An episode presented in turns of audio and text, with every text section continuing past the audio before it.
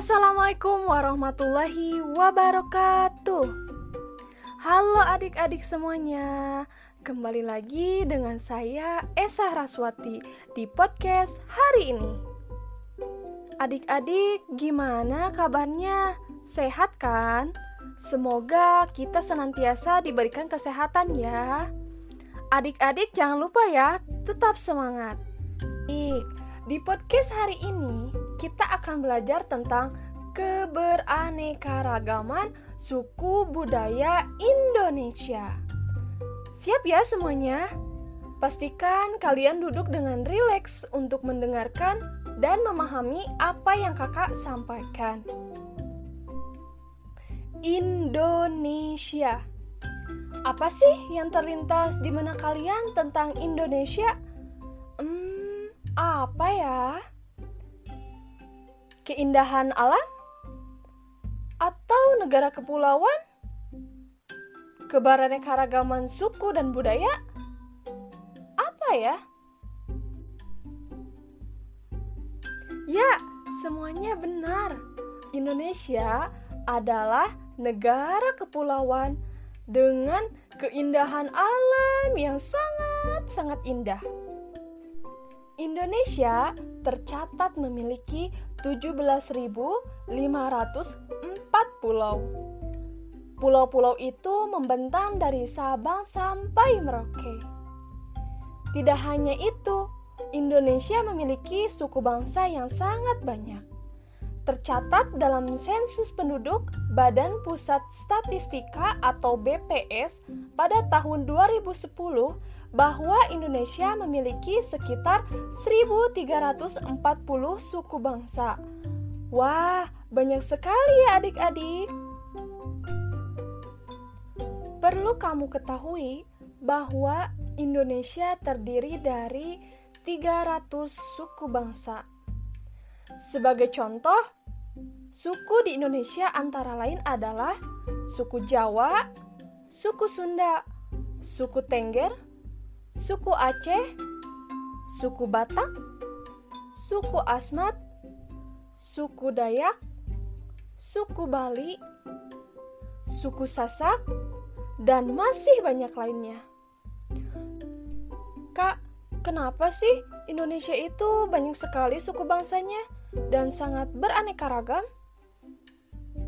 Adik-adik, penyebab Indonesia beraneka ragam mulai dari suku bangsanya dipengaruhi oleh oleh apa ya? Hmm, yang pertama, letak Indonesia yang strategis di jalur perdagangan dunia menyebabkan keanekaragaman budaya karena masuknya budaya dari luar yang dibawa oleh bangsa lain sehingga beraneka ragam. Yang kedua, wilayah Indonesia sangat luas dan terbentuk kepulauan yang tentunya mempengaruhi keragaman penduduk.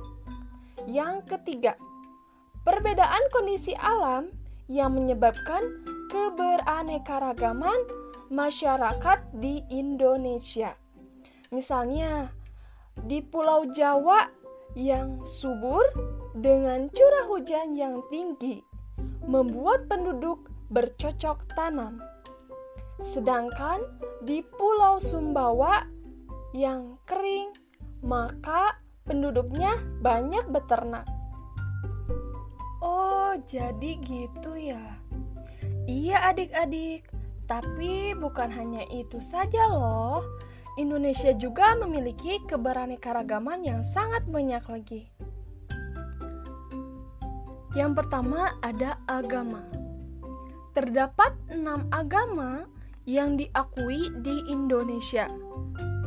Ada agama Islam, Kristen Protestan, Kristen Katolik, Hindu, Buddha, dan Konghucu. Kedua, Indonesia juga memiliki banyak bahasa daerah. Keberagaman suku bangsa menghasilkan bahasa daerah yang beragam pula. Hampir tiap suku bangsa memiliki bahasa daerah. yang berbeda satu dengan yang lainnya. Bahasa daerah merupakan bahasa yang digunakan dalam bahasa pergaulan sehari-hari di suatu daerah tertentu. Agar dapat saling berkomunikasi antar suku bangsa, Indonesia memiliki bahasa nasional, yakni bahasa Indonesia, yang digunakan sebagai alat pemersatu bangsa. Yang ketiga, ada rumah adat. Di tiap daerah atau suku bangsa biasanya memiliki rumah adat yang khas. Namun, seiring dengan perkembangan zaman, rumah-rumah adat ini biasanya sulit kita ketemukan. Kita dapat melihat seluruh rumah adat yang ada di Indonesia di Taman Mini Indonesia Indah di Jakarta. Contoh rumah adat adalah Rumah Joglo di Jawa Tengah, Rumah Honai di Papua, Rumah Gadang di Sumatera Barat, dan Rumah Tongkonan di Sulawesi Selatan. Yang keempat, ada upacara adat. Upacara adat merupakan upacara yang berhubungan dengan adat istiadat atau tradisi masyarakat. Upacara adat berkaitan erat dengan kepercayaan suatu masyarakat. Upacara adat ada yang dilakukan secara sederhana, namun ada pula yang dilakukan secara mewah dan dengan biaya yang sangat besar. Contohnya upacara adat adalah upacara Kasodo, suku Tengger di Jawa Timur. Upacara lompat batu, suku Nias. Upacara grebek suro di Jawa Tengah dan sebagainya. Yang kelima, ada pakaian adat. Hampir semua daerah di Indonesia mempunyai pakaian adat sendiri. Warna dan rancangan pakaiannya sangat indah. Pakaian khas tersebut selain indah juga mempunyai arti tertentu. Untuk saat ini, pakaian adat banyak yang tidak dipergunakan dalam kehidupan sehari-hari. Biasanya, pakaian adat digunakan saat upacara adat, upacara perkawinan, dan saat memperagakan tarian atau pertunjukan daerah. Selanjutnya, keenam ada senjata tradisional. Dahulu senjata tradisional sering digunakan untuk memotong, berburu, dan berperang. Saat ini, senjata tradisional lebih banyak digunakan sebagai hiasan atau pelengkap pakaian adat. Contohnya adalah senjata badik, dari Betawi, rencong dari Aceh, keris dari Jawa, dan mandau dari Kalimantan, serta masih banyak lainnya. Yang ketujuh ada kesenian. Kesenian ini sangat banyak bentuknya. Yang pertama, mulai dari tarian tradisional. Yang kedua, seni musik tradisional. Yang ketiga, seni pertunjukan. Yang keempat, lagu daerah. Yang kelima, cerita rakyat. Suatu negara yang terdapat suku dan budaya yang beragam tentunya sangat rawan adanya perpecahan. Namun, Indonesia memiliki semboyan Bhinneka Tunggal Ika Bineka Tunggal Ika berarti berbeda-beda tetapi tetap satu tujuan. Bineka Tunggal Ika merupakan alat pemersatu bangsa. Untuk itu, kita harus benar-benar memahami maknanya.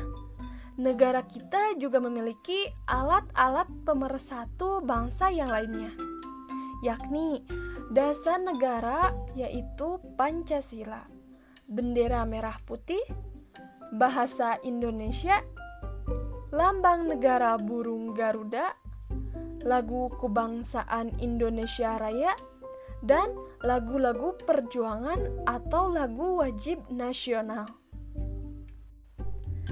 Nah, untuk itu kita harusnya bangga dong memiliki suku dan budaya yang beragam. Keragaman suku dan budaya merupakan kekayaan bangsa yang tak ternilai harganya.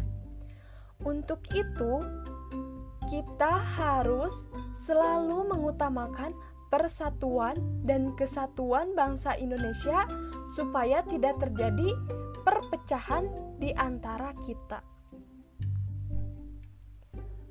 Mungkin cukup sekian ya adik-adik di podcast hari ini.